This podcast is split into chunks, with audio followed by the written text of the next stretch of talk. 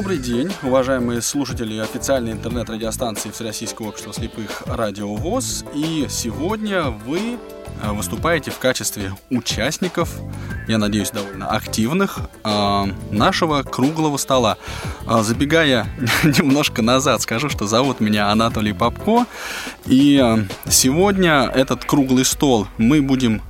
Я буду вести вдвоем с... Втроем даже Мы будем вести втроем с, со Светланой Васильевой, которая в Новосибирске общается с нами по скайпу. Света, день добрый. Всех приветствую. И с Мариной Рощиной. Марина Анатольевна, здравствуйте. Здравствуйте. Ну, я так понимаю, что сообществу пользователей компьютерной техники эти имена э, довольно хорошо известны, но, тем не менее, скажем, что Светлана э, отвечает за всю техническую поддержку в компании «Элита Групп». Все вопросы по поводу использования джозов и многих других технических средств реабилитации, брайлевских строк, принтеров и всего-всего-всего, да, вот лежат на ее хрупких плечах. Сегодня она будет выступать не только и даже не столько в этом качестве, сколько в качестве, так сказать, главного преподавателя учебной, вот той учебной программы, о которой мы сегодня будем говорить чуть дальше. Ну а Марина Анатольевна Рощина, кандидат социологических наук и руководитель Нижегородского центра, который вот на базе инсти... университета же, да? Университета имени Лобачевского, да, вот оказывает содействие в обучении студентов с ограниченными возможностями здоровья. Нигде я не ошибся, Марина Анатольевна? Ну, вообще мы работаем с незрячими и слабовидящими студентами. То есть не со всеми... С ограниченными возможностями по зрению. По зрению. Хорошо, да, значит, давайте мы оговоримся сразу, что вот наше мероприятие, оно будет довольно длительным, да, продолжительным таким, и оно будет посвящено проблемам дистанционного обучения. Вот, часть наших участников находится непосредственно в студии Радио ВОС в Москве, ну и э, другая часть, большая, э, находится на своих рабочих или учебных, или э, домашних компьютерных местах. Вот, и будет общаться с нами удаленно. Всю, весь наш круглый стол, э, он поделен на две части.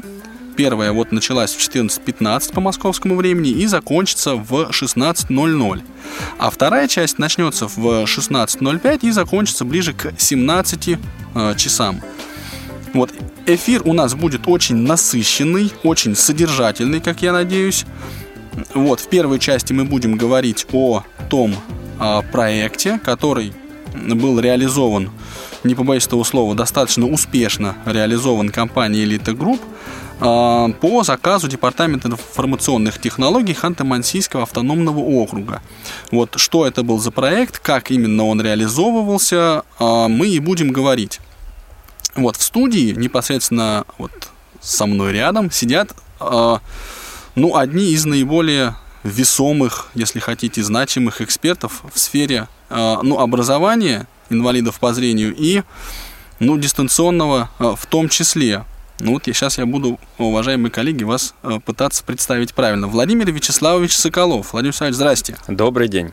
Заведующий учебно-производственной лабораторией технических и программных средств обучения студентов с нарушением зрения Московского государственный.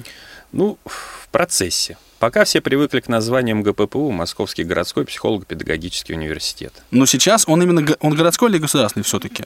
Не задавайте мне такой вопрос. Про- простите, МГППУ, да, просто МГППУ. А, ну что ж, добро пожаловать, Владимир Вячеславович. Спасибо большое, что нашли время а, к нам прийти и побеседовать вот о проблемах и решениях, главное, в сфере дистанционного образования. Ирина Николаевна Зарубина, кандидат педагогических наук. А, здравствуйте, Ирина Николаевна. Здравствуйте, Анатолий Ильич. Я думала, что мне не дадите слово. Нет, а это обязательно. И слово дадим, и попросим вас высказаться. Сейчас я буду пытаться вашу должность воспроизводить. Заведующий отделом непрерывного образования лиц с ограниченными возможностями здоровья Центра дошкольного, общего, дополнительного и коррекционного образования Федерального института развития образования Министерства науки Российской Федерации. Министерство образования и науки Российской Федерации. Министерство образования и науки Российской Федерации. Вот. Добро пожаловать, тоже к вам относятся все вот те благодарности, которые я уже адресовал Владимиру Вячеславовичу. Вот, а я буквально в преддверии, вот перед началом нашего круглого стола, таким содержательным, хотел бы просто обратить внимание вас, уважаемые коллеги и слушатели, на то обстоятельство, да, которое, собственно, побудило нас этот круглый стол организовать и провести вот при активном участии, при активном содействии Камераты и Радио ВОС. Дело в том, что вот на моей памяти и вот по мнению, собственно, других экспертов, с которыми мне удалось пообщаться, вот проект, который реализовывал, реализовывала компания «Элита Групп», является во многом, ну, во-первых, важным, во-вторых, уникальным.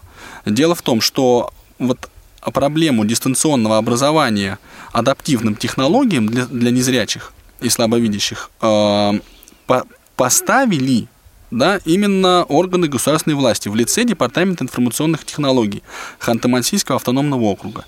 Ну, а мы ее, собственно, просто помогали решать. И вот а само по себе такая постановка вопроса, мне кажется, ну и, и вам, я так надеюсь, кажется достаточно интересной, а опыт за, заслуживает ну, такого внимания и рассмотрения.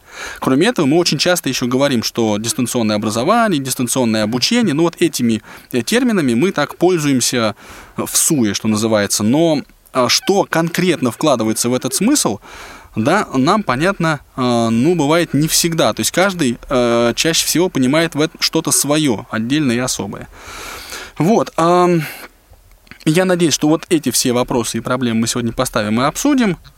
Вот, но для начала я, наверное, попросил бы руководителя компании «Элита Групп» Нусрета Адигёзалова, который с нами по скайпу тоже общается, я надеюсь, он нас сейчас тоже слышит, ну вот поделиться вот теми соображениями, да, которые, собственно, побудили компанию «Элита Групп». Это компания, как вы знаете, дистрибьютор технических средств реабилитации, да, то есть компания, ну, которая не самое такое непосредственное отношение имеет к вопросам обучения инвалидов по зрению, дистанционного ли обучения или очного, ну, любых форм обучения. Вот что побудило, собственно, ввязаться в эту э, прекрасную инициативу? Давайте так поставим вопрос. Нусрет Зияевич, здравствуйте. Здравствуйте. Приветствую слушателей, приветствую всех участников круглого стола. Ну, как сказал Анатолий Дмитриевич, моя задача все-таки очертить причины того, что мы начали заниматься образованием, что, в общем-то, не совсем свойственно коммерческим структурам. Но прежде всего я хотел бы выразить признательность организациям, которые вместе с нами помогали организовывать круглый стол. Я хотел бы выразить также признательность Департаменту информационных технологий Ханты-Мансийского округа за то, что, в общем-то, сама идея, как сказал уже Анатолий Дмитриевич, принадлежала им. Дело в том, что мы уже девятый год на рынке тифлотехники, и все это время, конечно же, мы занимаемся техподдержкой пользователей, консультируем, решаем проблемы и путем объяснения пользователям, значит, всяких премудростей, и путем непосредственного, там, допустим, удаленных каких-то действий, и путем визитов бывало. Но, хотя и это тоже отчасти обучение, значит, именно систематически проводимые курсы – это был наш первый опыт. И вот, так сказать, этим опытом я хотел бы, и мы хотели бы, чтобы поделились вот, значит, наши преподаватели, и э, сделали бы эксперты, которые участвуют сейчас в этом круглом столе, сделали бы выводы о том, насколько актуально э, онлайн-обучение, каковы границы его применения, его возможности и перспективы. Сам у меня где-то там в дипломе написано «и преподаватель». Но преподавательского опыта я не имею, разве что ответы на звонки в ранние как бы, годы существования, присутствия нас на рынке тифлотехники. Поэтому непосредственно сказать, суждения о методике преподавания я выносить не рискну, но отмечу вот что. С первых же месяцев деятельности компании «Элита Групп» один из наиболее часто задаваемых вопросов был «А где научиться?». То есть «А у вас можно приобрести Gios? Да, а где научиться им пользоваться?». Ну, я отвечал, ну, в ка эс эр ка, ну, в Реакомп, а, вы из региона, ну, а, попросите, там есть, живет у вас такой Иван Иванович, может быть, он найдет время вам помочь. А может, и не найдет. Тем не менее, э, в настоящий момент в России продано около четырёх тысяч лицензий Gios. Это только лицензии Gios. Есть еще пользователи демоверсии, так называемые. Более интересная информация, значит, около двух тысяч брайлевских дисплеев продано за это время, около тысячи брайлевских принтеров и принтеров для печати графики. Уровень компетентности пользователей можно на самом деле также оценить по вопросам, которые поступают к нам в техподдержку. Зачастую люди, которые даже годами используют Gios, они далеко не знают всех возможностей, что, в общем-то, резко снижает эффективность их деятельности. А использование, предположим, принтеров Брайля для печати, как печати по Брайлю, так и печати тактильной графики, требует еще гораздо большего уровня квалификации. Так что проблема, безусловно, существует, как проблема обучения пользователей, так проблема обучения преподавателей и людей, которые изготавливают эти пособия, а в реальности оборудование для этих целей закупается. Но вот на моей памяти, может быть, вот кроме того проекта, о котором мы сегодня говорим, может быть, один или два раза я что-то видел про обучение вот этим вещам. То есть проблема, безусловно, актуальна, но вопрос стоит так, насколько... Мы, когда я говорю «мы», я имею в виду организации, участвующие в круглом столе, могут повлиять вот при таких количествах, при таких объемах и востребованности. И вас, насколько это можно сделать путем онлайн, и что вот в этом направлении можно было бы делать. Вот хотелось бы, чтобы, значит, господа эксперты поделились своими мыслями на этот счет. В заключение я хочу выразить признательность нашим коллегам, которые вели эти курсы. Ребята, я никогда не сомневался в вашей компетентности, но читая отзывы слушателей курсов, я могу сказать, что вы превзошли даже мои ожидания. Мои ожидания по отношению к коллегам всегда были высокие, поэтому назвал организацию «Элита Групп». Спасибо.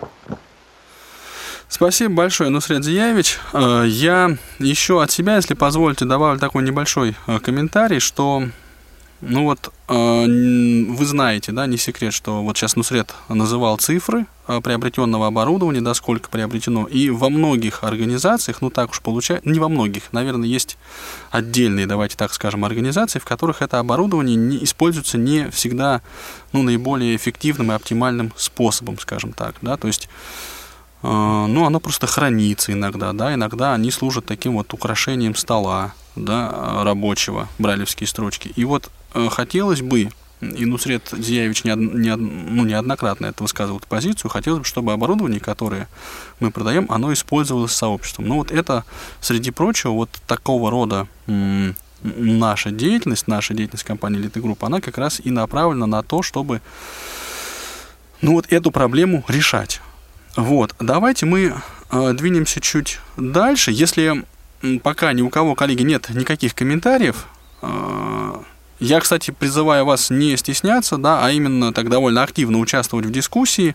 Все-таки у нас круглый стол, да. Э, вот, если есть комментарии какие-то, вы, пожалуйста, их э, не стесняйтесь высказывать. Вот. Анатолий, я думаю, что нужно контактную информацию озвучить, то есть, чтобы смс-ки могли уже вопросы задавать слушатели. Да, Светлана Геннадьевна, спасибо большое за вот комментарий. Я как раз сейчас на эти контакты и смотрю. Значит, мы, уважаемые слушатели, уважаемые соучастники нашего круглого стола, если у вас есть какие-то вопросы уточняющие, да, пожалуйста, вы можете их задать двумя способами. Используя скайп-чат радио точка вос, и, соответственно, номер для смс-сообщений. плюс семь девятьсот три семьсот семь двадцать шесть семьдесят один. Плюс семь девятьсот три семьсот семь двадцать шесть семьдесят один. Мы по мере поступления ваших комментариев будем их, соответственно, зачитывать.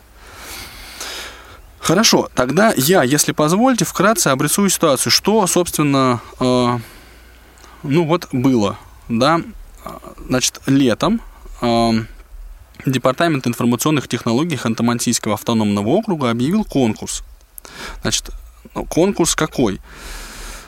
На оказание услуг по обучению в дистанционной форме жителей муниципальных образований Ханты-Мансийского автономного округа, Югры, по учебной программе. Особенности работы с программно-техническим комплексом для людей с ограниченными возможностями здоровья. В скобках слепых и слабовидящих людей. Вот. То есть вот какой конкурс был объявлен. Компания «Элита Групп» подала заявку и, собственно, выиграла его. И дальше началось, ну, началось обучение. У этой программы, у нашего проекта были довольно жесткие сроки. Закончить все необходимо было до первого декабря. Да, ну там еще пару дней давалось на отчетность. Вот, ну так или иначе, вот сроки такие. Кого учить? Да, сразу возникает вопрос. Значит, здесь два аспекта было. Обучали мы как инвалидов по зрению, так и сотрудников центров общественного доступа. О том, что такое центры общественного доступа, где они созданы и как, мы вот прямо сейчас, минуток через несколько, будем говорить тоже.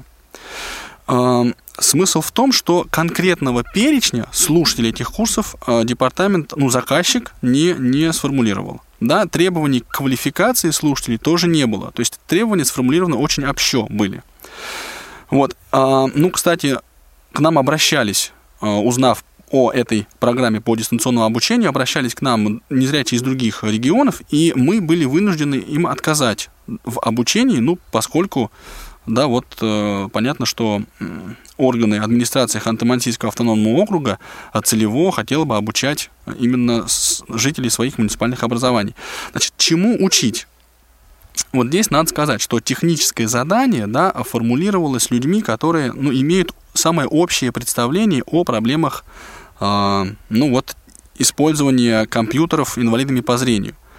То есть был сделан... Э, Ну, упор на освоение брайлевской техники, брайлевских дисплеев и брайлевских принтеров. Ну и, среди прочего, фигурировала тема, например, история брайлевского шеститочия или шеститочия как основа там, системы рельефно-точного шрифта. Ну вот как-то так, да, с одной стороны. А с другой стороны, само, само содержание обучения предполагало решение конкретных задач. Ну, в частности, там, регистрацию на портале и использование портала государственных услуг. Вот, то есть, вот и... Пожалуй, больше таких вот, э, ну, озвученных, четких, да, таких требований, к, предъявляемых к содержанию учебной, учебной программы, их, ну, в общем, не было. Составление самой учебной программы возлагалось на исполнителя, да, то есть вот э, мы, собственно, этим и занимались. Э, где учить? Вот в качестве мест обучения были выбраны центры общественного доступа, то есть это... Вот компьютерные классы, в которых есть специальное оборудование, и созданы они на базе библиотек. Обычных, не специализированных, не наших вот, библиотек системы. Вот, то есть обычные библиотек. Муниципальные? Да, обычные муниципальные библиотеки. Вот. И впоследствии, кстати, у нас возникло довольно серьезное разногласие с заказчиком по поводу вот, мест обучения. Я до него дойду и расскажу, как развиваются события. В, в результате, да, вот анализа документов, собственно, и нашей всей последующей деятельности у меня, ну вот, готов прийти с самими выводами, к которым, к которым я, собственно, вот пришел. Сам заказчик, ну вот, четкого, да, такого адекватного представления о форме и о содержании, ну вот, учебного процесса он, собственно, ну, не, не имел, не имел. Это, в общем, неудивительно, да, оно в каком-то смысле понятно. Да, но я к тому говорю, что вот все эти задачи, они фактически были э, переданы на усмотрение исполнителя. Вот это очень важное обстоятельство. Э, многие вопросы э, не регламентировались. Ну вот как содержание учебной программы, конкретный перечень слушателей, да, то есть э, таких вот, э, ну как бы вводных не было. Но те вводные, которые были, требовали неукоснительного соблюдения. Вот сейчас мы об этом тоже поговорим. То есть то, что надо было делать, вот те требования, которые были сформулированы в техническом задании и самом, в тексте самого государственного контракта, их надо было выполнять неукоснительно. И мы делали на этом упор. Я говорю сейчас о количестве человек в группах, количестве часов, да, и ну, вот те э, конкретные учебные темы, которые, собственно, у нас э, ну, вот мы включили в итог впоследствии в учебный план. Что касается подхода, да, к самому решению про проблемы. Ну вот Нусрет Зияевич уже выступал, да, и вы понимаете, что мы могли как бы или для галочки все это сделать, да, или сделать ну, с самоотдачей. Да, захотелось пойти по второму варианту, вложиться и получить результат, да? То есть, ну вот, настолько качественно, насколько это возможно. При этом второе обстоятельство, которое мы, из которого мы исходили, это учет потребностей целевой аудитории. То есть мы не хотели, ну, как бы отчитал и ушел, да? Мы хотели бы, чтобы те знания э, и ну вот, навыки, которые мы пытаемся передать, чтобы они оказались востребованными и впоследствии использовались этими людьми. Да? Эм, сложность, такая очень-очень конкретная и основательная, м, вот, организационная, состояла в том, что и зрячие, и слабовидящие, и слепые пользователи персонального компьютера, да, вот слушатели, давайте вот так их называть, должны были обучаться по одной программе. То есть разных программ для этих вот разных категорий слушателей не предполагалось. Причем, как я уже сказал выше, требований к уровню, да, вот квалификации, их, в общем, тоже не было. Поэтому, ну вот, задача оказалась довольно э, сложной. В результате, да, ну, э, тем не менее, значит, работать нужно. И вот два подхода, два аспекта нашего подхода вот у нас выработалось. Что касается незрячих, то мы э, будем работать как э, ай ти-тренеры, да. То есть задача э, наша состояла в том, чтобы передать как бы не столько информацию, не столько вот обзорно что-то рассказать, сколько вот конкретные навыки и ну вот, какие-то интересные аспекты, да, использования технических средств реабилитации осветить. Да, то есть дать конкретную полезную информацию и, и, и привить навыки. А что касается работы со зрячими людьми, то, конечно, в таком объеме им эти знания не, ну, сложно им будет усвоить, да, во-первых. А во-вторых, наверное, это, ну, не требуется, потому что, ну, у зрячих людей, вот мы ставили себе такую задачу минимум, в большей степени лекционно-информационный такой курс провести, да, обзорный. То есть рассказать зрячим сотрудникам центров общественного доступа о том, как инвалид по зрению работает с вот, техническими средствами реабилитации, что можно от него ожидать, да, и какую помощь э, правильно, как правильно оказывать помощь, где брать информацию, вот, э, ну, если возникает, да, такая задача у сотрудника Центра общественного доступа обучить э, инвалида по зрению. Э, к подбору преподавателей мы отнеслись тоже достаточно вдумчиво, да, вот э, Светлана Васильева стала э, вот, главным преподавателем, да, то есть на ее плечи легла самая такая первопроходческая работа. Сергей Катаев и Наталья Поликанина и Андрей Поликанин. Всех этих преподавателей вы сегодня услышите, и они поделятся своими, ну, конкретными практиками, да, вот какие проблемы возникали, какие решения находились, да, что вот интересного в их работе, ну, собственно, было. Теперь чуть-чуть буквально я хотел бы остановиться на проблеме формирования групп. Вот э, общее количество часов, да, которое было заявлено в техническом задании, это, соответственно, тридцать семь с половиной. Из них семь с половиной это самостоятельная работа по заданию, один час отводится на контроль, и, соответственно, все оставшееся время это вот занятия непосредственно с преподавателем. Занятия не больше четырех академических часов, группы от трех до шести человек.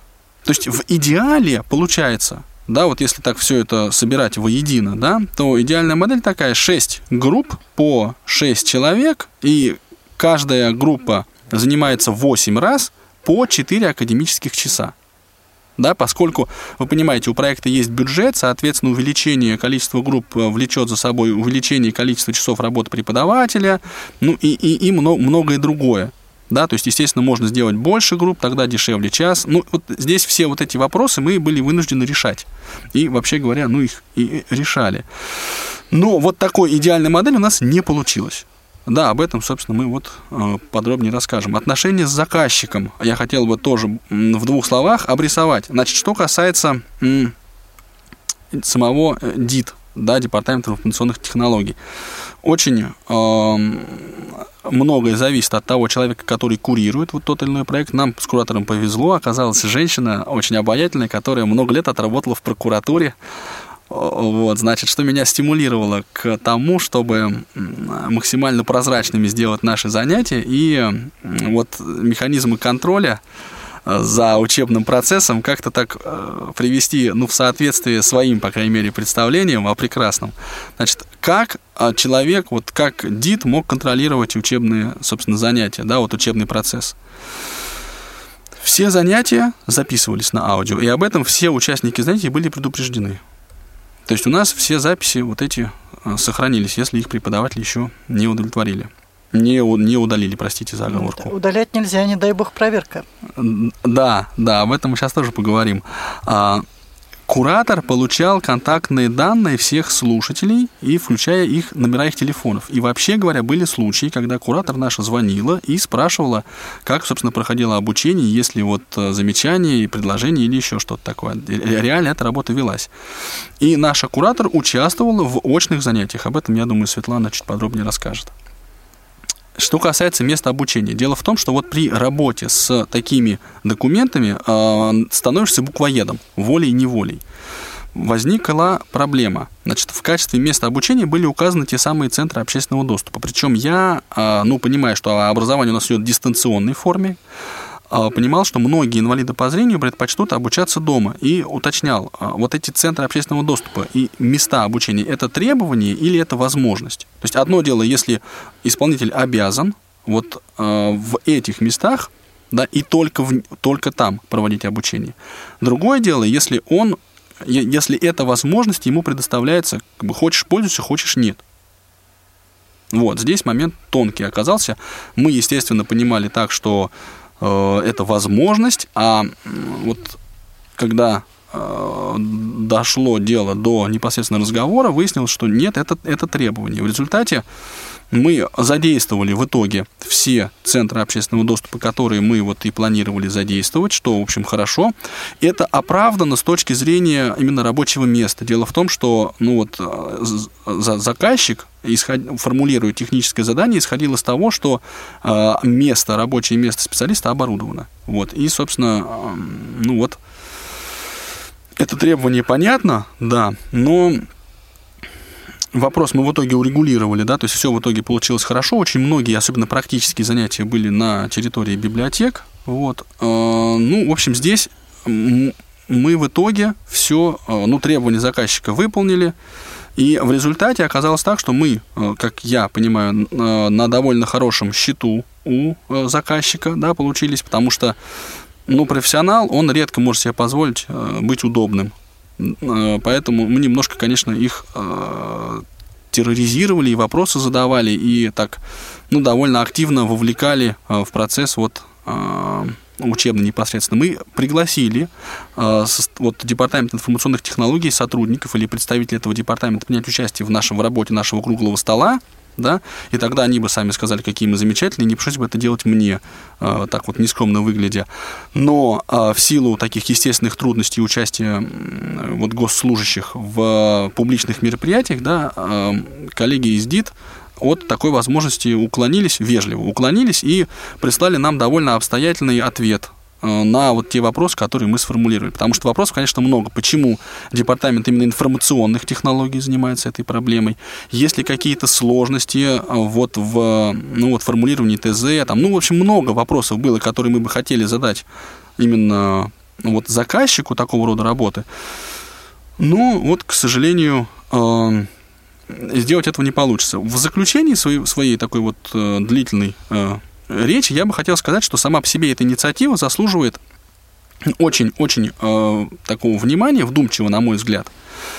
И не только на мой, как сотрудника компании «Элита Групп», да, дескать, мы деньги заработали, но еще и, на мой взгляд, как, ну, если хотите, председателя совета по делам молодежи, потому что вот это та форма обучения, которая, ну, очень актуальна сейчас, и мы об этом, я думаю, тоже не раз еще и не два скажем.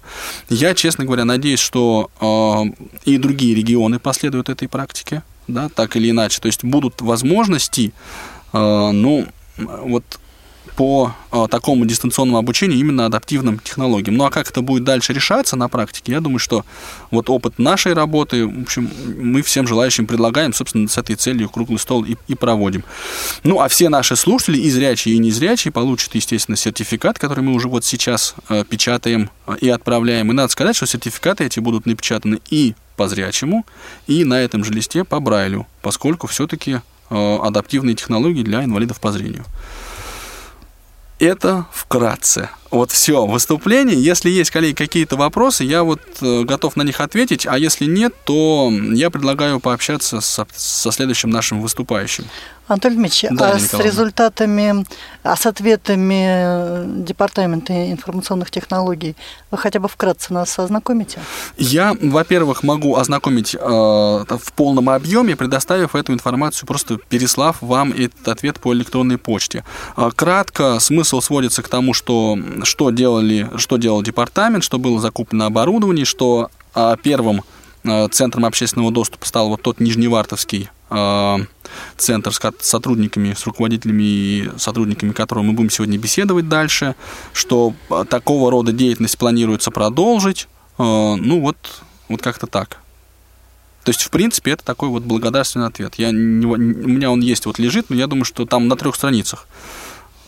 Поэтому я могу его, конечно, зачитать, но я боюсь, что меня и так многовато. Сейчас, по крайней мере. Если, если он кого-то интересует, кроме вот, Ирины Николаевны, вас, я готов его, в общем, предоставить. Это, эта информация открытая. Вот, вот. Есть ли какие-то еще вопросы, Владимир Вячеславович? Ну, я надеюсь, что следующий выступающий еще на многие из этих вопросов ответит. Ну, вот, например, по сертификатам, которые вы сейчас печатаете, а они... так сказать, ну, будут иметь какой-то вес? Или это просто вот бумага от Элиты Групп о том, что слушатели прошли эти курсы? Я могу попытаться ответить вот как со стороны, что называется, исполнителя. Высказать собственное мнение на этот счет. Я думаю, что и у Марины Анатольевны, и у Светланы Геннадьевны будет на этот счет, так сказать, тоже мнение. Смысл в том, что эта бумага выдана компанией «Элита Групп», которая проводила дистанционное обучение по программе, вот, по заказу государственной структуры. И вот не больше и не меньше. То есть те, кто знают, в сообществе нашем вращаются, понимают, что такое «Элита Групп», и как она учит, и, и что она продает, что она, чем она занимается, в принципе, они понимают, вот чего от этого сертификата ожидать. Ну, а те, кто не знает, скорее всего, им будет интересней, ну, то, что это сертификат, который, э, ну, вот, с, э, выдан с подачи, да, выдан э, вот, э, в соответствии с пожеланиями, да, то есть органы государственной власти. Вот. А в сертификате будет отражено участие Департамента информационных технологий Ханты-Мансийского округа? Светлана Геннадьевна, можно Там... я вас немножко побеспокою? Да. Там написано, что в рамках программы... Я могу точно, давайте я в своем выступлении, я могу точно это озвучить, я могу просто открыть и посмотреть. Ну, я вот Но еще... это в рамках программы обучения, в рамках программы государственной Ханты-Мансийский на две тысячи четырнадцатый - две тысячи пятнадцатый год. Ну, наверное, почему мы с Вячеславом Дмитриевичем, с, Вячеслав... с Владимиром Вячеславовичем так цепляемся к этому, потому что вот подобные документы, они значимы для тех, кто будет потом трудоустраиваться, и статус сертификата вещь не последняя. Тут надо, наверное, еще заметить, что вот в последнее время как курсы бывают разными. Некоторые дают только бумагу, некоторые дают знания. Вот хотелось бы совместить, конечно, эти две вещи. Понятно, что эти курсы знания дали, мы нисколько в этом не сомневаемся, но у нас, к сожалению, обстановка такова, что бумага подчас имеет несколько даже больший вес, чем реальные способности человека. Вот э, планирует ли Элита Групп как-то работать над этим вопросом. Может быть, получить образовательную лицензию, может быть, как-то с кем-то сотрудничать, чтобы документ имел вес при трудоустройстве, при прохождении аттестации, если это педагоги будут проходить эти курсы. Особенно значимо это для педагогов, работающих в области дистанционного образования. Сейчас вот все эти вопросы бороздят, так сказать, умы руководства компании «Элита Групп». Да, то есть направление, вот, взятое ну, вот, на, скажем так, дистанционное обучение, я так понимаю, что оно продолжится, да, то есть это какие-то проекты, какие-то программы, они дальше будут иметь место. Тем более, что, вот, как я говорил, интерес даже среди незрячих самих, он довольно высоким оказался. Вот. Но какие конкретные действия будут предприняты, я пока сказать не могу. Да, ну смотрите, не все сразу. Мы сначала долго об этом думали и давно хотели этим заняться, потому что у нас было очень много обращений. Сейчас мы уже реализовали один проект, ну, соответственно, мы на этом не остановимся. Ну вот это уже очень радостно слышать, что, по крайней мере, вы не говорите «нет», ой, больше не будем вообще с этим связываться, и будем технику продавать, и все. Ну, кстати говоря, да, Владимир Вячеславович, я вот понимаю вас, ваш посыл. Заглядывал я в свою папку, только входящих писем, которых вот по, связанных с этим проектом, у меня триста восемьдесят семь штук. Это только те письма, которые я получил. От, ну, вообще все, понятно, да? То есть вот тридцать пять человек обучили, триста восемьдесят семь писем у меня пришло.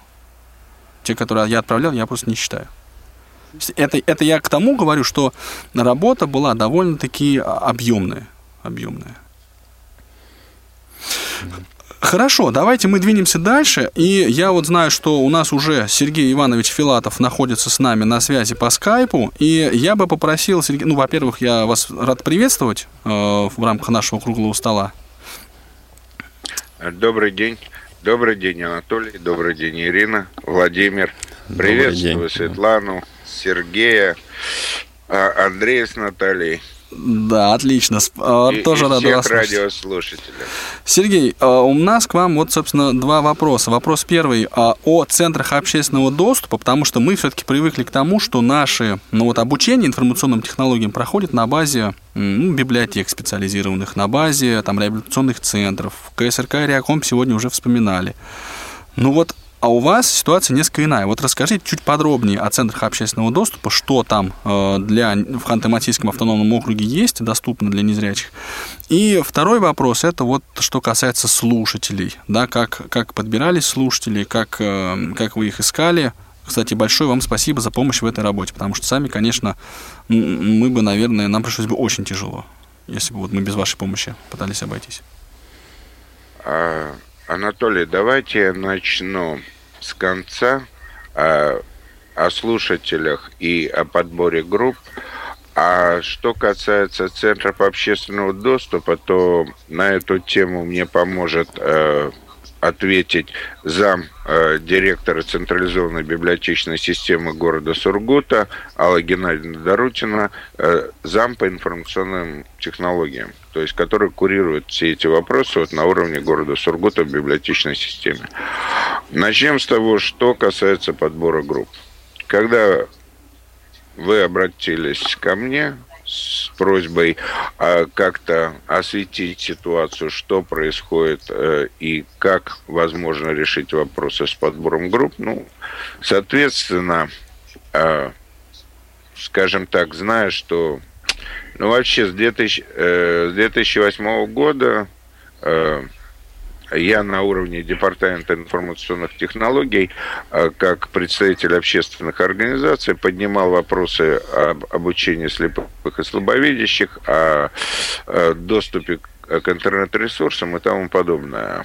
Вот. Э, в рамках окруженных программ целевых существовала программа «Электронная Югра», которая в том числе и... скажем так, финансировала создание центров общественного доступа и его точек. То есть вот в Сургуте, к примеру, если библиотечная система состоит из двенадцати филиалов, из двенадцати библиотек, но в Сургуте точки общественного доступа, вот центры общественного доступа, они находятся не только в библиотечной системе, еще и в Краеведческом музее. Вот, то есть э, такая структура... Э, которая позволяет э, человеку, не обязательно инвалиду, прийти в центр общественного доступа, получить определенные услуги, чему-то научиться. Те же программы «Электронный гражданин», адаптированная программа «Электронный гражданин» для слепых, которую мы э, осваивали в Сургуте, это вот было. Э, вопрос с формированием групп в Сургуте и в Нижневартовске не составлял особых проблем, так как что в Нижневартовске на базе библиотечной системы города Нижневартовска существует, но ну, налажена работа с инвалидами по зрению. И Петр Антонов э, и Эльвира, они, я надеюсь, будут сегодня выступать еще и расскажут о Нижневартовске. Что в Сургуте планомерно ведется работа с инвалидами по зрению в рамках библиотечной системы на базе публичной библиотеки. А вот с формированием групп в других муниципалитетах возникали сложности, потому что когда Департамент информационных технологий обозначил, к примеру, необходимость обучения двух слепых в городе Ханты-Мансийске и предоставил контактную информацию по городу Ханты-Мансийску, что вот библиотека такая-то, директор библиотеки, я связываюсь с директором библиотеки, проговариваю эти вещи, вроде да. Связываюсь с этими инвалидами по зрению, проговариваю с ними. Оказывается, у этих ребят ну, нулевой уровень подготовки, дома не имеется вообще ничего. А, и они мне задают вопрос, а кто будет доставлять их в библиотеку для обучения и как будет организован этот процесс. Я связываюсь опять с библиотекой, они мне говорят, извините, ну, короче... кто-то что-то перепутал, мы не можем привозить к себе инвалидов по зрению, обучать их на своей базе. Хотя вот центры общественного доступа в рамках той же программы э, «Культура Югры», э, «Электронная Югра» обеспечены специализированным оборудованием, теми же дисплеями, принтерами брайлевскими, программами экранного доступа Gios и тому подобное. Другой момент, когда, к примеру, э, библиотечная система одного из районов, где должна быть сформирована была группа, я выхожу на руководителя библиотечной системы, он мне дает одну точку, одну библиотеку, я созваниваюсь с ними, у них есть один компьютер, на котором установлена программа Gios и больше ничего, в то время как заказчик Депинформтехнологий ставит вопрос о том, чтобы другой населенный пункт, в котором по документам собр... создана точка общественного доступа, принимал участие в этом обучении, в то время как у этого населенного пункта очень слабая связь и работа по скайпу ну, довольно сильно затруднена. Вот. Поэтому такие моменты возникали, приходилось на ходу как-то регулировать, как-то пересекать, передвигать, что-то корректировать. Но вроде как в целом что-то получилось. С другой стороны, очень большую сложность создавало то, о чем вы... От То, о чем вы говорили, что конкретных требований к участникам не были обозначены. И э, если по, по первым трем группам удалось как-то, э, скажем так, распределить людей, так как это группы были Сургут-Нижневартовск в основном, распределить людей по уровню их подготовленности э, относительно... Э, ну, одинакового уровня они были, то по следующим группам, куда включались э, жители Белоярска, Белоярского района, э, Урая, там, Мегиона, то там возникали сложности, так как этих людей рекомендовали сотрудники библиоте- библиотечных систем этих муниципалитетов, и проконтролировать уровень их неподготовленности было довольно затруднительно. Созвониться по телефону и проговорить определенные моменты, задать какие-то вопросы, получить информацию общего характера, это одно.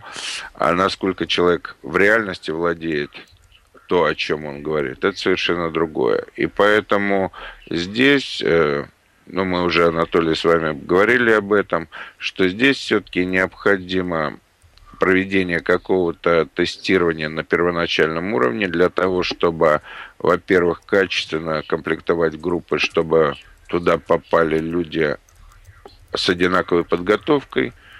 С другой стороны, чтобы отсеять на начальном уровне вообще новичков, нулевых, так как дистанционно обучать людей с нуля, это, на мой взгляд, практически невозможно. Что касается обучения, дело в том, что ну, мне так, так повезло, получилось, что кроме обучения в собственной группе, я прослушал э, работу э, и других преподавателей, так как подключался э, э, в процессе обучения в других группах. А каждый, могу сказать, что каждый из преподавателей подавал материал по-разному, но для меня в качестве сравнения и получения информации было очень полезно и очень интересно. Потому что, когда одна и та же тема освещается чуть-чуть с разных точек подхода к решению поставленной задачи, это довольно интересно, это в плане как пользователя обогащает очень-очень. Вот. Другой момент, про который... Вот Владимир задал вопрос, насколько э, вот этот сертификат будет значим. Но в моем случае, я думаю, что при следующей аттестации в качестве специалиста в библиотечной системе города Сургута э, данный сертификат будет зачтен. Это без разговоров. Ну, вернее, на этот вопрос ответит зам директора э, централизованной библиотечной системы. В общем, как бы вот такой вот момент, э, что о чем можно было говорить с моей стороны. Если есть еще какой-то вопрос, готов ответить. Теперь дам слово Алле Геннадьевне. Ну, давайте, Сергей, спасибо большое за ваше выступление. Давайте вот мы пока Аллу Геннадьевну послушаем, а вопрос к вам, если накопится, то мы вам будем их, соответственно, формулировать по ходу ее уже выступления. Хорошо. Спасибо большое. Ну, вообще, я просто вот в возникшую паузу хотел бы сказать, что, э, ну, вот требования к слушателям, конечно, предъявлять очень хорошо и правильно. Но по факту да, в довольно жестких условиях находился исполнитель здесь, потому что мы были вынуждены задействовать вот столько центров общественного доступа, сколько было указано в, соответственно, в техническом задании и приложениях к нему. Да? То есть мы должны были физически найти незрячих, которые готовы и способны и могут а, обучаться вот в тех регионах. Да? То есть эта вот задача, как выяснилось, непростая. И тридцать пять человек, из которых семнадцать незрячих и восемнадцать сотрудников центров общественного доступа, ну вот это довольно непростая задача. Анатолий, я с Сергеем Ивановичем работаю достаточно давно.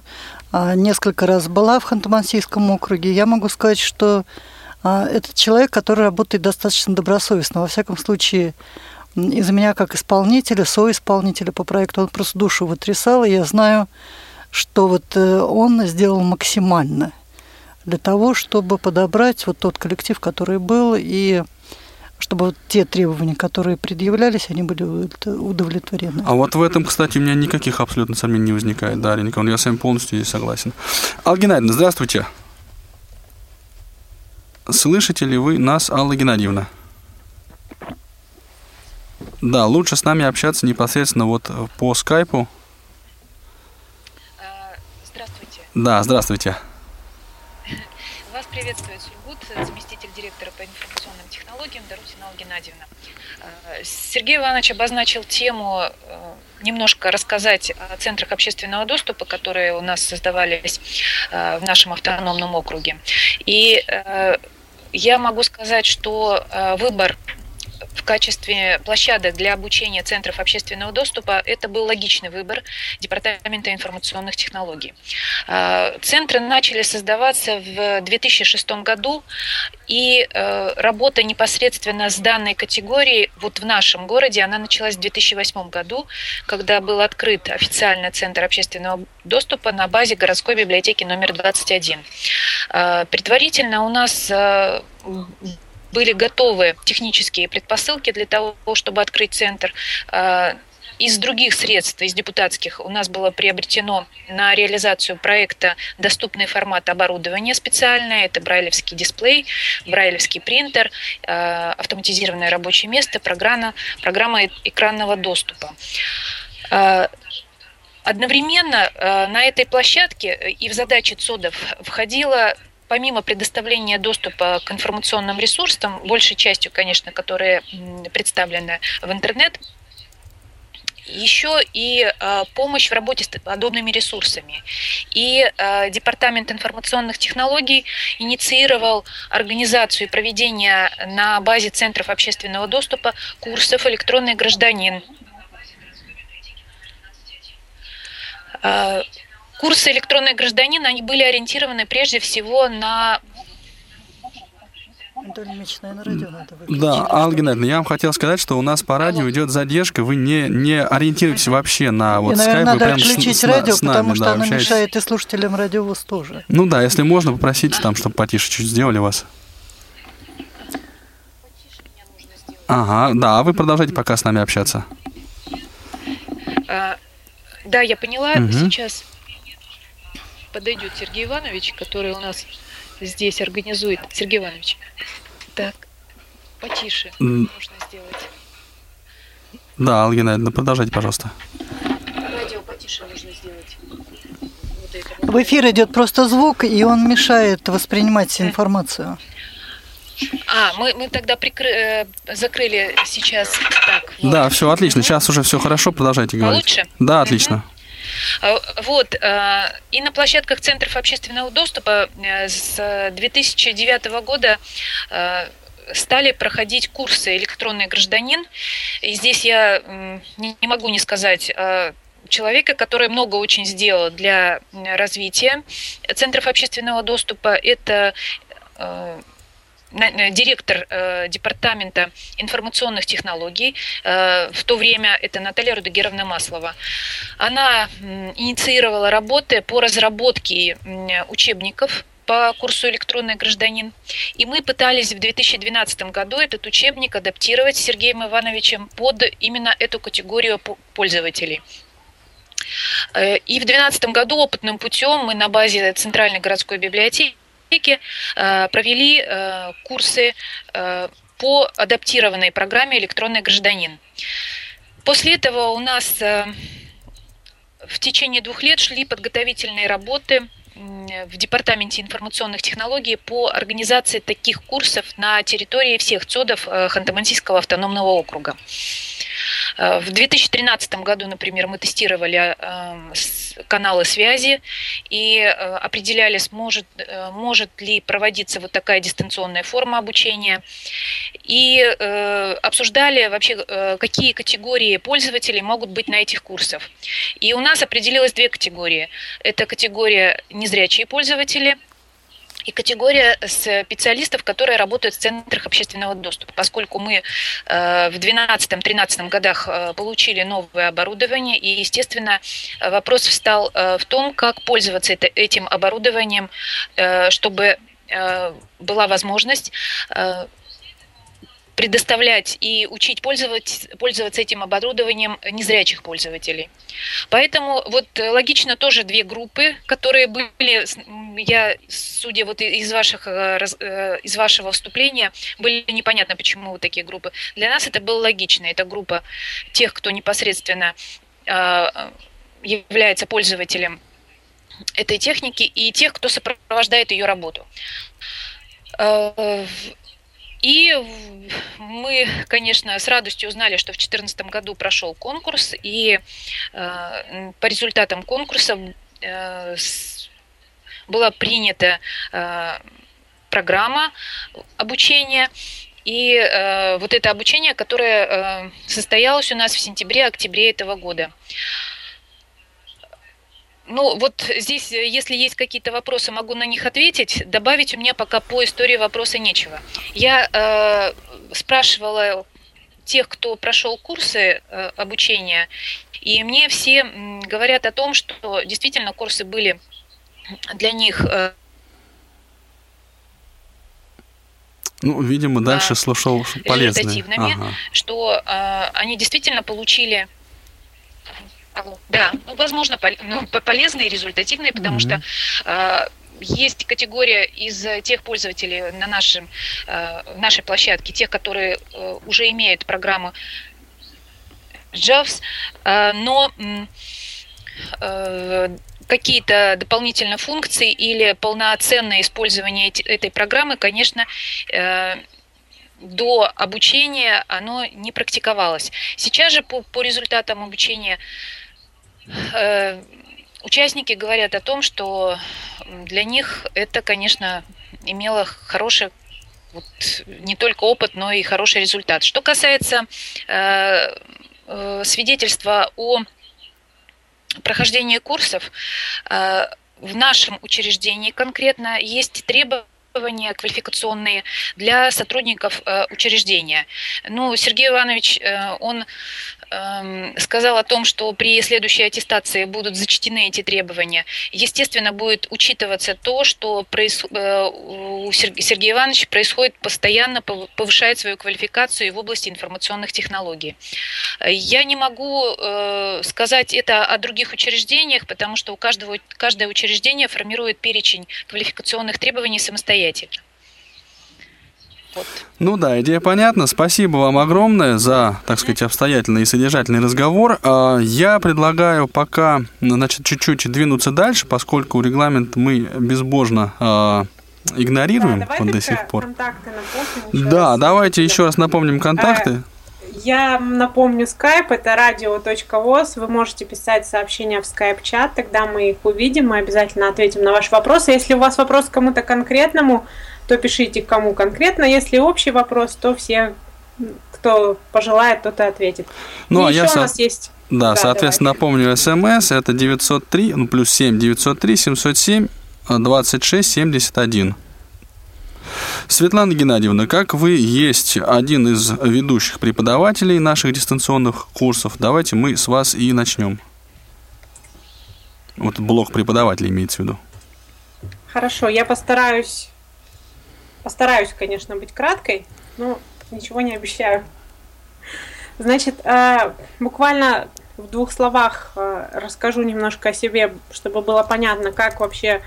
специалист технической поддержки, хотя я не только занимаюсь в Элите Групп технической поддержкой, вообще с чего этот человек попал в преподавание. Я могу вам сказать, что первый серьезный опыт обучения у меня был в десять лет, когда э, за лето мы с младшей моей сестрой прошли весь первый класс, э, программу всего первого класса. В общем, благодаря мне она до сих пор не очень правильно читает, но читает отлично при этом. Значит, э, кроме того, что я работаю в компании «Элита Групп», я еще веду компьютерные курсы в Новосибирской областной специальной библиотеке. То есть компьютерными курсами это нельзя называть, потому что у нас нет образовательной лицензии, мы называем это, как и все, консультирование. И этим я занимаюсь с две тысячи шестого или две тысячи пятого года. Соответственно, это компьютерные курсы, то есть, точнее, консультирование по адаптивным технологиям. И, кроме того, я преподаю в Новосибирском государственном университете. Тут уже я работаю непосредственно с зрячими студентами. Мой курс называется «Социальная журналистика». Но в этом же университете с две тысячи второго года в качестве волонтера я тоже обучала студентов с нарушением зрения, которые приходили в наш университет, компьютерной грамотности. Сначала как волонтер, а потом как руководитель ресурсного центра, как директор ресурсного центра для студентов с нарушением зрения. То есть, в принципе, опыт преподавания у меня достаточно большой.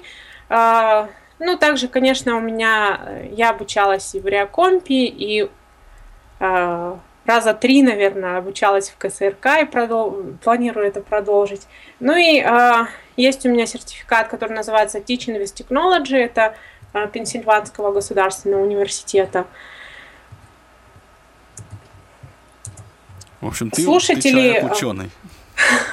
Ну, достаточно представительно. Да.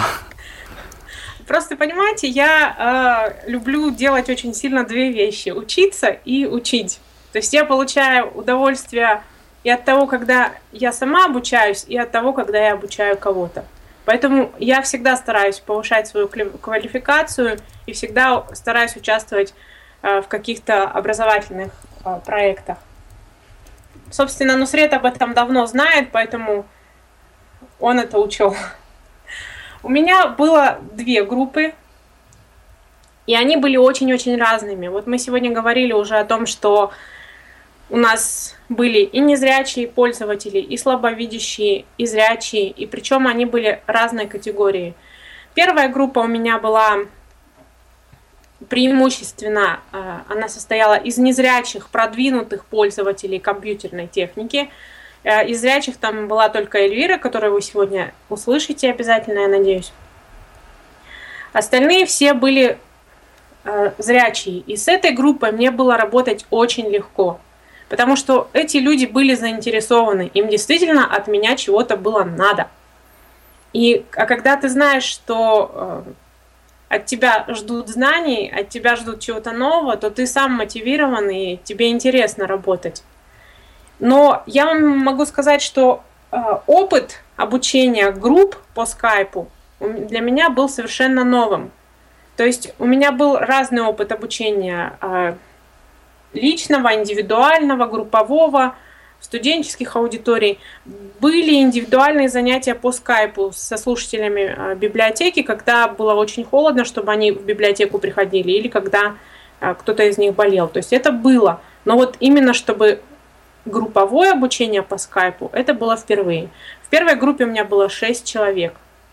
Но вот как человек, который привык работать вообще и преподавать, я вам могу сказать, что для меня обучение по скайпу было очень сложным, потому что, вот как сказал мой коллега Андрей Поликанин, который тут тоже сегодня будет выступать, что когда ты работаешь по скайпу, у тебя такое ощущение, что ты вообще вещаешь в пустоту, потому что когда ты работаешь в аудитории, с живой настоящей аудиторией, ты ее чувствуешь. Я чувствую, ага, вот тут у меня правый уголок как-то заснул, там у меня слева все ушли в социальные сети, и надо срочно что-то делать. А когда по скайпу, ты не чувствуешь аудиторию, поэтому приходится постоянно их дергать, приходится их как-то стимулировать, как-то называть по именам, спрашивать, вы еще здесь, вы все поняли или не поняли, у вас есть вопросы. То есть здесь больше требуется активности от преподавателя, потому что он не может контролировать аудиторию. Я не могу по скайпу увидеть, сидит там человек в соцсетях или он меня слушает. В аудитории с этим проще. Вот первая группа, работать с ней было просто, потому что они были заинтересованы, они выполняли домашние задания, они не возмущались по поводу того, что им задают домашние задания, не говорили, что у них нет времени, то есть они как-то все делали. Но поскольку это был мой первый опыт, конечно, их не очень устраивал уровень контроля. То есть, когда мы с ними закончили обучение, у нас был просто опрос. Для второй группы, учитывая пожелания и высказывания первой группы, я уже разработала тестирование. Ну, кстати, если желающие из первой группы хотят пройти этот тест, я буду рада им его предоставить и даже оценки сказать. Первая группа была сама более активная, то есть они э, выполняли то, что им говорилось, они задавали вопросы. Вот я очень благодарна э, Петру с Эльвирой и Сергею, потому что у нас были практические занятия, которые требовали непосредственно оборудования. Они помогали остальным слушателям собираться в этих центрах общественного доступа, где у них было настроено все оборудование, чтобы люди могли на практике поработать с брайлевским дисплеем, чтобы каждый сам напечатал что-то по брайлю. То есть, чтобы это практический опыт. Я вообще практик сама по себе. То есть у меня практическая работа больше привлекает, поэтому все-таки хотелось и это организовать, и благодаря им это удалось. То есть практические занятия мы тоже делали. Вторая группа – это были зрячие сотрудники центров общественного доступа, то есть представители библиотечных систем. И, ну, скажем честно, да, их попросили прослушать эти курсы. То есть, в отличие от первой группы, они не были настолько мотивированы. И в отличие от первой группы, уровень пользователей компьютеров там уже был разный достаточно. То есть, конечно, все владели компьютером, да, но у кого-то это получалось лучше, у кого-то хуже. И они ничего вообще, кроме одно, одной или двух слушательниц, они ничего не знали о незрячих вообще, о работе с незрячими и слабовидящими, никогда не сталкивались. Только вот э, одна слушательница была у нас из Урая, к которой приходила пользовательница, которая обучалась в другой нашей группе. То есть она видела живого реального пользователя, и она поэтому, наверное, была мотивирована и более, более активна, чем все остальные. То есть с, этим, с этой группой, там было уже пять человек, а с ней работать было посложнее, ну, скажем, наверное, чисто больше эмоционально, потому что от меня требовалось больше энергии, потому что люди были меньше заинтересованы, и им нужно было как-то эти знания дать. Ну, я вам скажу по результатам теста, что все-таки как они не сопротивлялись, чему-то они научились. И если э, с первой группой мы могли... У нас была программа, как уже Анатолий сказал, да, по которой мы работали. Если с первой группой мы могли, ну, быстренько пройти, там, освежить те знания, которые у них уже были, и то, что требовалось в программе, а каким-то конкретным... вещам мы уделяли больше времени, то есть мы какие-то функции Gios, которые редко используются, посмотрели более подробно. То есть мы по программе, конечно, занимались, но мы больше уделяли каким-то частным вещам времени. Со второй же группой мы больше работали над общими вещами. Ну, я, кстати, помуч- помучила этих бедных библиотекарей, я их заставила...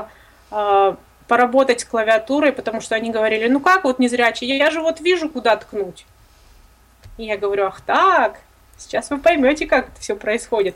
Конечно, мыш... клики мышки было слышно периодически, вот, и они говор... я говорю, вот, мышку слышно, перестаньте пользоваться мышкой. Ну, они удивлялись, конечно, как я могу слышать их мышку, но тем не менее, клавиатурой люди попользовались, то есть они, а, им пришлось попробовать и в интернете с помощью клавиатуры поработать, потому что Gios у большинства из них было слышно, когда они включали, и я просто говорила, вот сегодня, вот, допустим, Елена, Елена, вы покажите нам, найдите на вот этом сайте то-то и то-то. И конкретный человек выходил и искал, всем было слышно. Что касается технической работы, то мы по скайпу работали, конечно, иногда возникали проблемы связи, мы их быстро как-то решали. И э, что касается демонстраций, то вот лично я как работала, я переключала скайп в наушники, э, собственно, а Gios у меня был в колонках. И когда нужно было мне просто говорить и что-то показывать, ну, что-то рассказывать, я колонки выключала и, собственно, работала, мне было все слышно, и я при этом могла делать себе какие-то пометки, заметки, чтобы не мешать слушателям. Когда мне нужно было демонстрировать работу с Gios, то тогда я просто включала обратно колонки, и таким образом им мой Gios было отлично слышно. То есть они всю демонстрацию, все э, слышали и понимали вообще, что происходит, могли задавать вопросы. Что касается... подготовки к занятиям, то они тоже были немножко разные.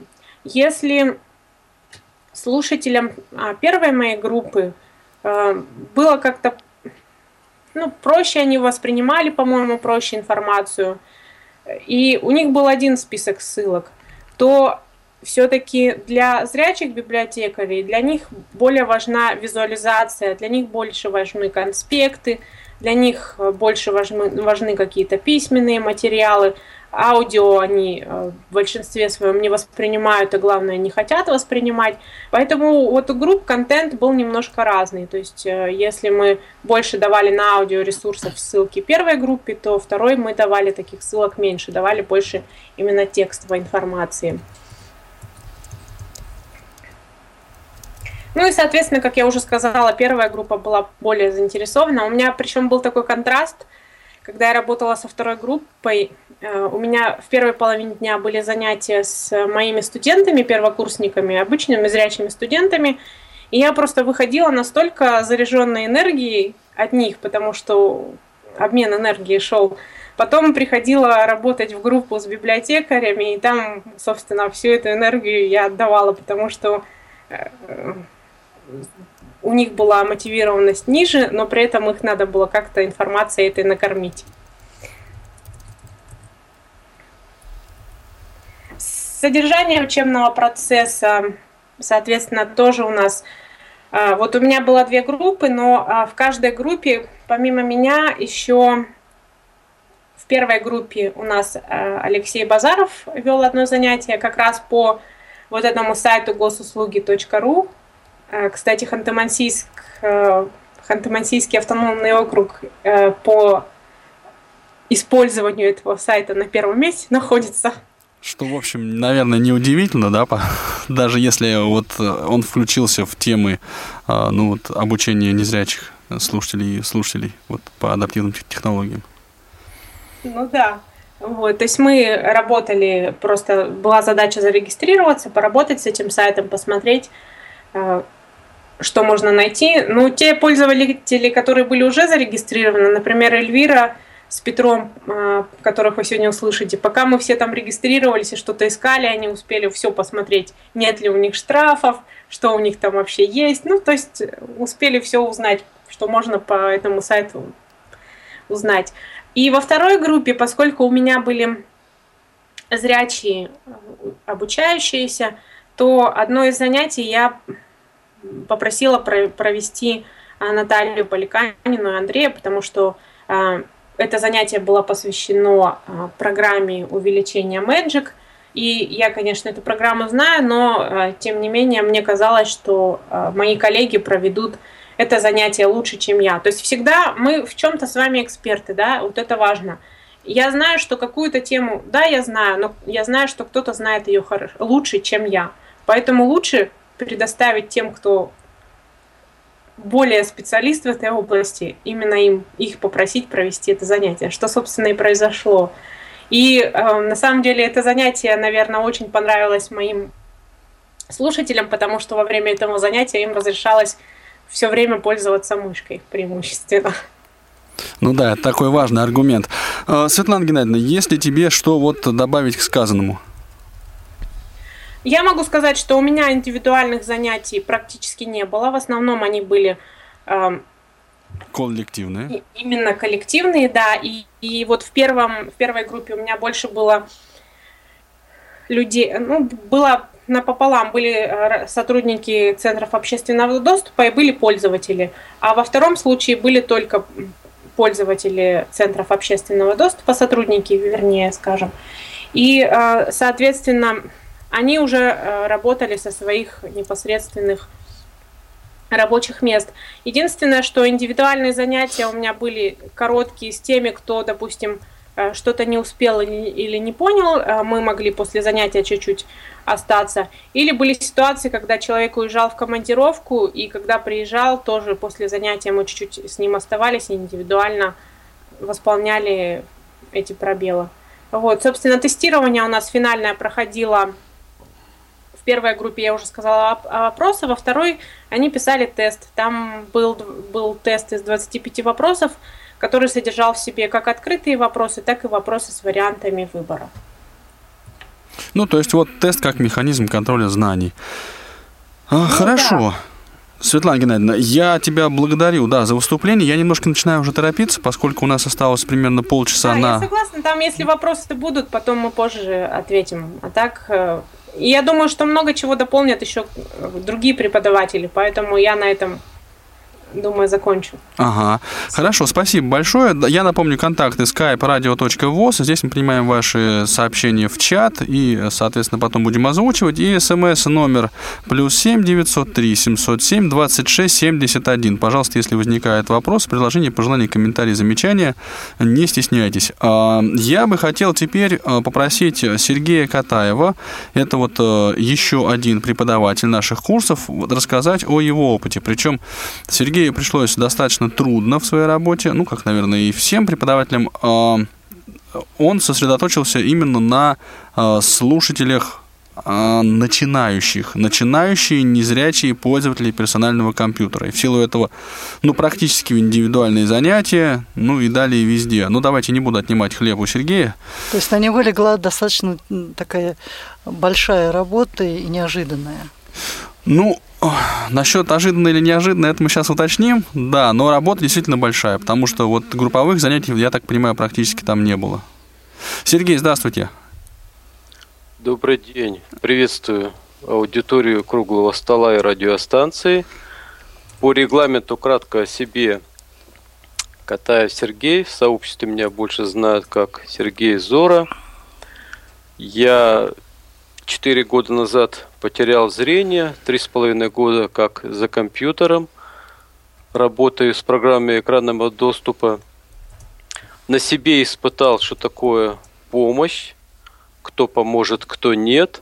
В свое время, после года пользования компьютером, организовал э, э, софт-класс на базе голосового чата Вентрили, где в течение полугода еженедельно вел уроки. То есть, как проводили? Я записывал еженедельно какой-то подкаст по какой-то программе, прокручивал его с демонстрацией работы данной программы. Затем мы обсуждали это. По мере обучения у нас росло число слушателей. По итогам по программе Gios тринадцать у нас уже присутствовало до шестидесяти человек одновременно в голосовом чате. Поэтому на базе этого я стал писать подкасты. У меня были подкасты по почтовому клиенту зэт би эй ти, Total Commander, Mozilla Firefox, эн ви ди эй и итоговый аудиокурс Gios пятнадцать, шестнадцатичасовой. На этой волне, видимо, меня Анатолий Дмитриевич заметил, привлек к этому контракту. На временной основе поручился за меня, за что ему отдельная благодарность. У меня было две группы, шесть и семь человек, группы начинающие. Что интересно, мне интересна была психология слушателей. Я пошел по пути индивидуального обучения, поскольку заметил, что в коллективном обсуждении многие из пользователей, кому-то нужно донести материал, кто-то быстро его воспринимает, кто-то медленно, и не все могут открыто, публично сказать, я чего-то не понял или не поняла. И поэтому на этом примере видно было, что некоторые не понимают материал, некоторые уходят вперед. Я пошел по пути индивидуального обучения. По факту времени затрачено было значительно больше, на мое усмотрение, но результаты были налицо. Например, высшая оценка моей деятельности, когда одна из моих слушательниц, которой далеко за сорок, сказала: «Сергей, я только сейчас я поняла, что после стольких лет сидения за компьютером я могу чего-то сама добиться». Ну и так далее. Если подходить к комплектации групп, о чем говорил Сергей Филатов, грамотно и с тестированием, то можно добиться большего КПД, на чем я это сам понял, и беседуя индивидуально с каждым из своих подопечных.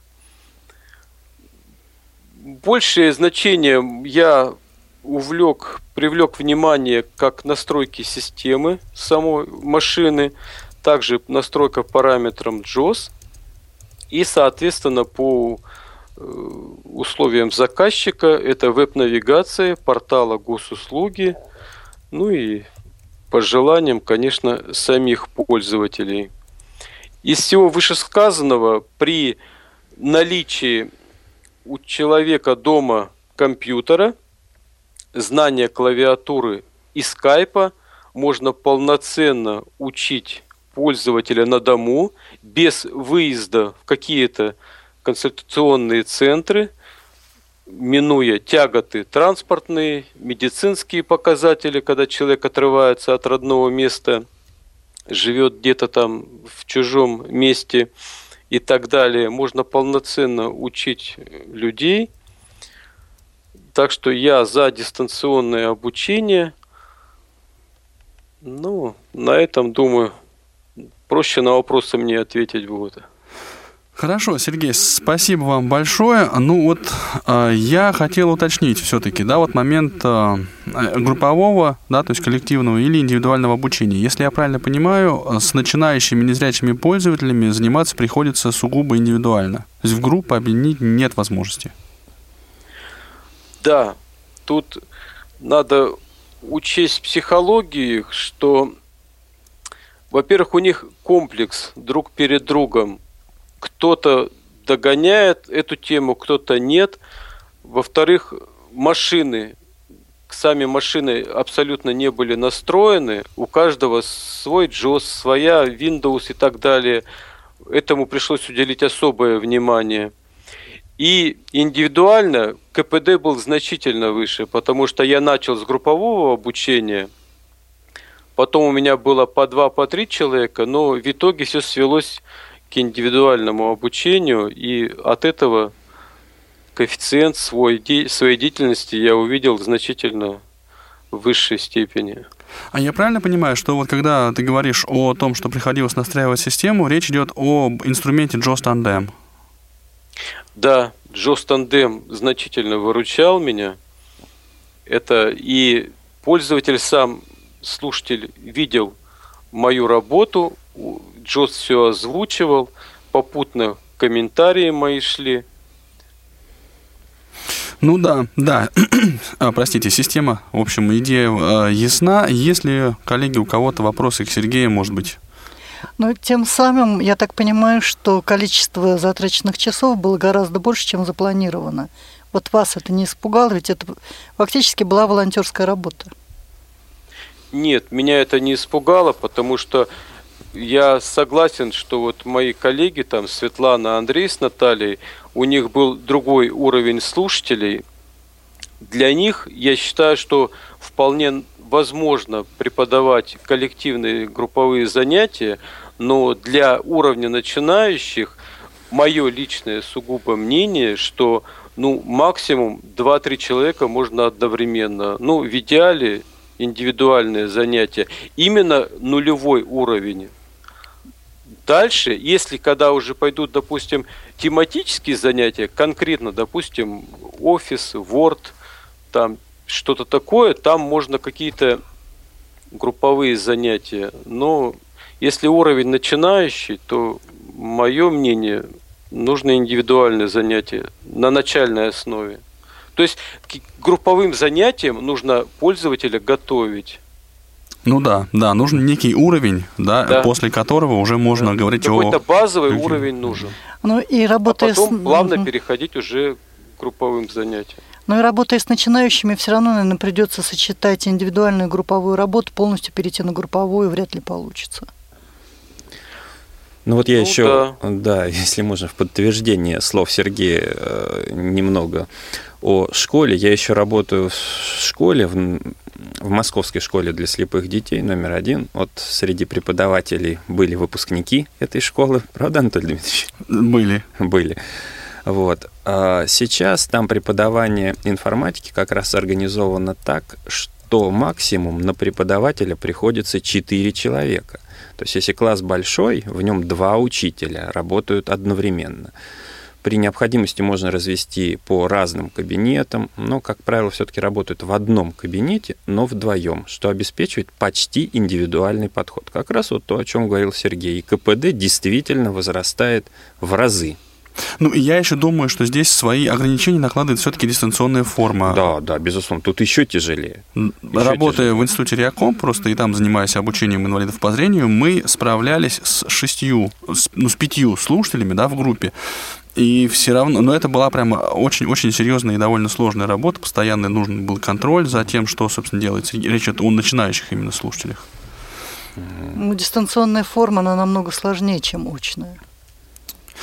Да, да, с этим, так сказать, приходится согласиться. Я, пользуясь случаем, напомню контакты для вопросов, если, ну, вдруг у кого-то они появились вот к настоящему моменту. Skype-чат радио точка вос, пожалуйста, пишите. И для ваших смс-сообщений номер такой, плюс семь девятьсот три семьсот семь двадцать шесть семьдесят один. Конечно, было бы интересно узнать у, и у слушателей, как, какие у них ощущения по итогам этих курсов, и у тех людей, ну, вот, которые постепенно получает представление о том, что, собственно, происходило здесь, да, то есть как, как вы относитесь к этой инициативе, да, надо это, не надо, это полезно, бесполезно, в какой форме, для кого, вот любые ваши мысли по этому поводу, содержательные, естественно, мы с удовольствием озвучим в эфире.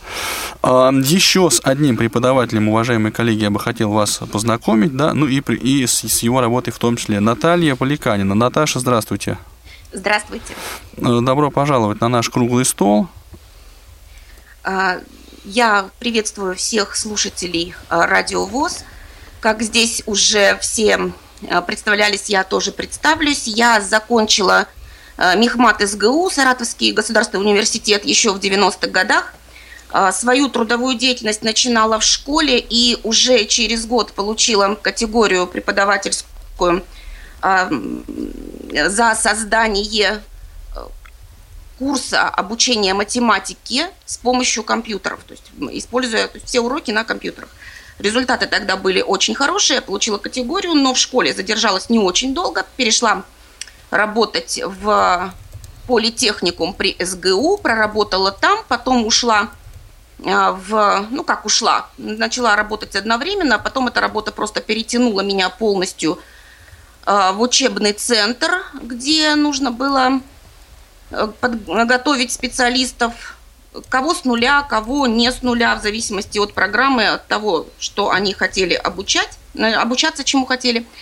И э, постепенно я, как мне казалось, ухожу в чистый программинг, но и этот номер у меня не прошел, потому что где бы я ни работала, э, в любой компании всегда необходимо было готовить кадры, и тренерская работа почему-то так получалось, всегда перепадала мне.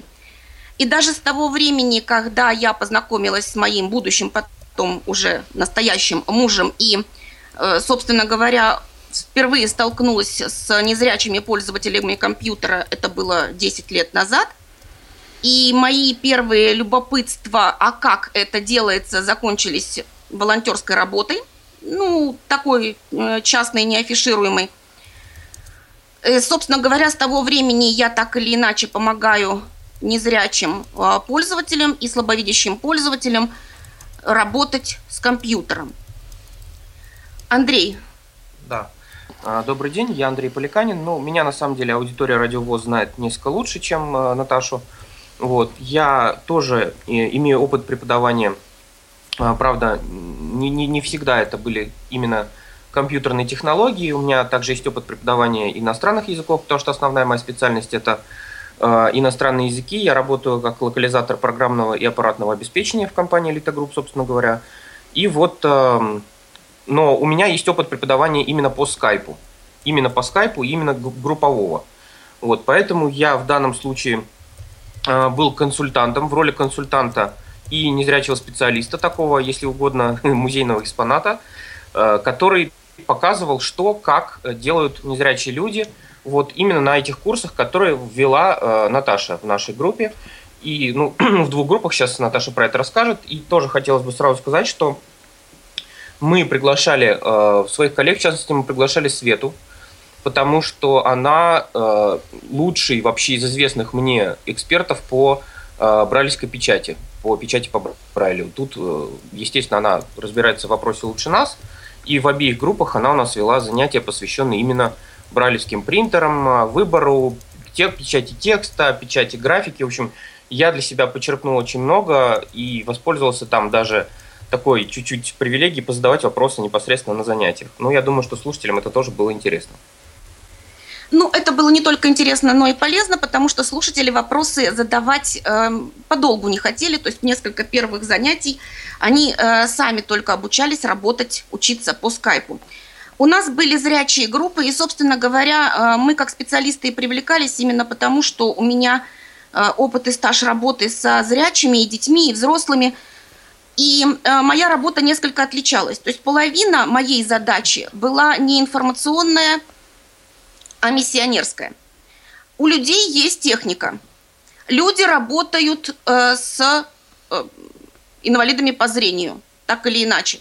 И у них абсолютно э, нет креативности, нет идей, чем они могут помочь. Как они могут использовать свою технику? Вот она у них стоит, она год стоит, они к ней не прикасаются. И э, когда спрашиваешь, а для чего бы вы вообще теоретически вот могли бы это использовать? Вот печать по Брайлю, вот есть у вас э, принтер, вы можете печатать. Вот, пожалуйста, музей, что бы вы могли сделать? Ну, ступор. То есть таких вещей, такие вещи нужно э, пояснять, такие вещи нужно рассказывать.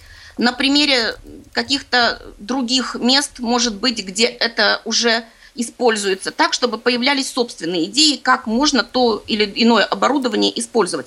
Это что касается оборудования. Есть еще одна вещь, один аспект, который необходим был слушателям. Это, собственно, методика обучения незрячих. Потому что приходит э, человек, он хочет научиться, есть человек, который хочет научить, и ни тот, ни другой не знает, как это можно сделать. Что касается подбора групп, да, конечно, вопросы были, и, может быть, можно было бы лучше, но мое главное замечание даже не в этом. Группы могут быть разными. А в группах могут быть люди разного уровня. Тут больше организация. Если мы находимся в каком-то там центре, где есть оборудование, то у нас получается более работа лекционная, то есть лекции отдельно, задания, контроль заданий отдельно. Почему я могу пояснить? Потому что были случаи, когда работает какой-нибудь компьютер один, на котором работает Skype, и где вещаю я, а все пользователи, они теоретически могут что-то сделать на других компьютерах, которые стоят неизвестно где, ну где-то где-то не очень далеко, но не рядом с ними.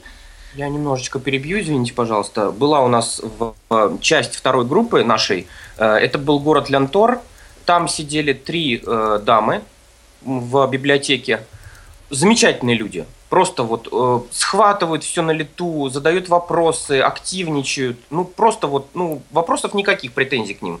Абсолютно. Одни из э, вообще таких наиболее, мне кажется, продуктивных с ними были занятий. Но у них была именно эта ситуация. Один компьютер со скайпом, ноутбук стоит, к которому подключен интернет, и три компьютера, на которых они, каждая из них, их трое, они сидят и работают. Поэтому мы их почти не слышали, хотя это люди, говорю, которым надо, которым интересно и которые мотивированы высоко. Но здесь даже не то, что мы их не слышали. Слышали или не слышали, это опять-таки к этому ко всему можно приспособиться.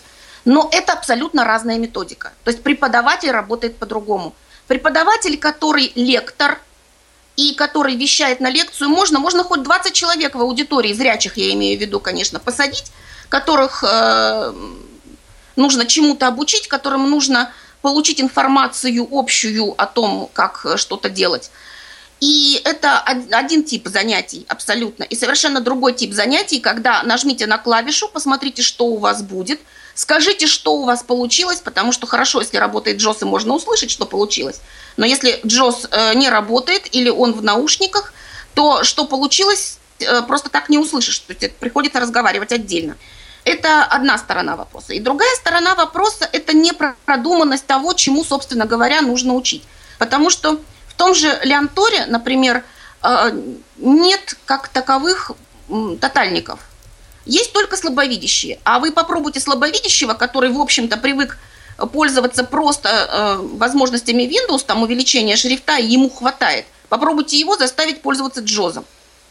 А о существовании Magic даже никто не знает. И вот то, что есть такой вот пробел в принципе, пробел в знаниях организаторов самих, что нужно, чему нужно учить, какие потребности есть на местах.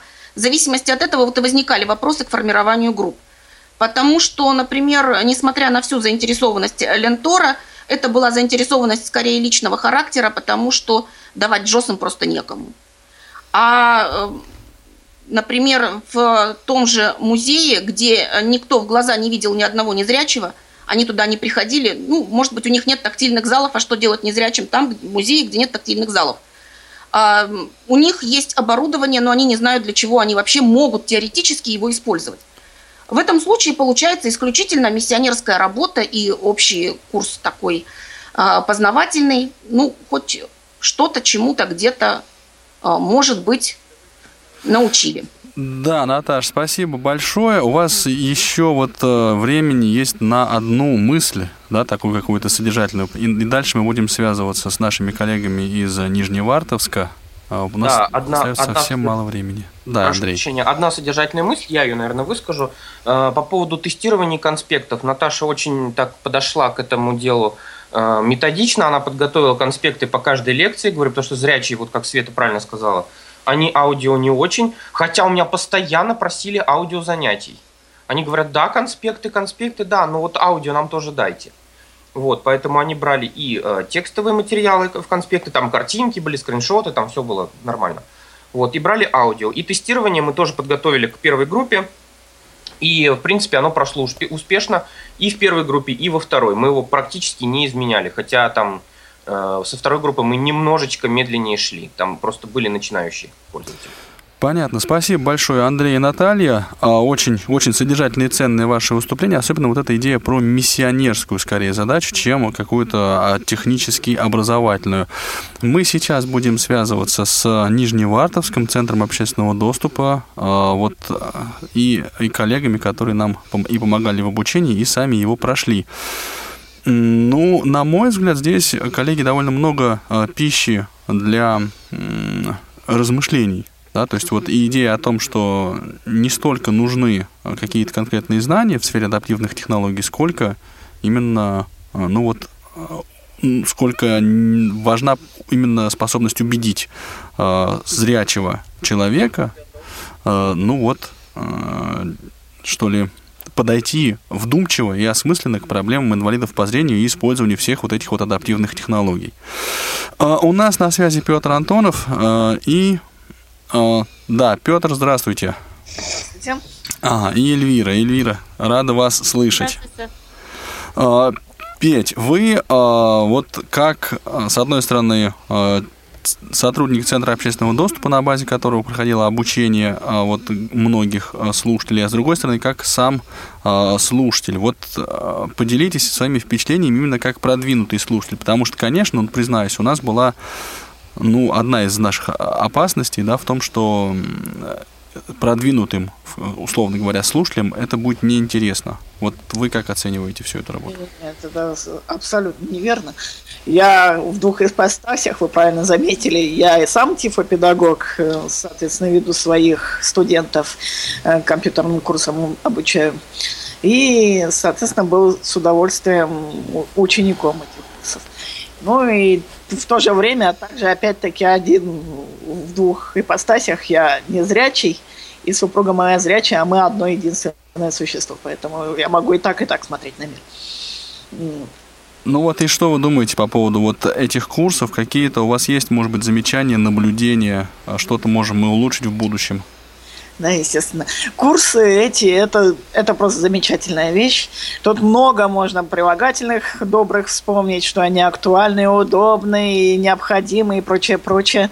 Это абсолютно все. Вот. Тут, когда... тебе говорит кто-нибудь, дает мудрый совет, это считай, что десять страниц мануала прочитал, не теряя ни нервов, ни, ни времени. Ну, это очень удобно. В то же время у нас в библиотеке уже есть некоторое оборудование, брайлевские дисплеи, принтеры, Gios и так далее, с которым надо работать. И вот, эм, о, как сказать, некоторые пробелы, допустим, не часто... как использованные функции, да, вот не, не часто, вернее, как ко мне, к педагогу при, при, приходят с таким востребованием вот этой функции, допустим, анализатор текста, да, или о си эр распознавание картинок, или там управление компьютером с помощью брайлевского прибора, вот это вот совсем не часто приходят такие вопросы, вот, и вот эти вот пробелы у меня заполнились. Вот, благодаря тем курсам. Если бы я их самостоятельно решал, то это у меня бы за него было очень гораздо больше времени и нервов моих.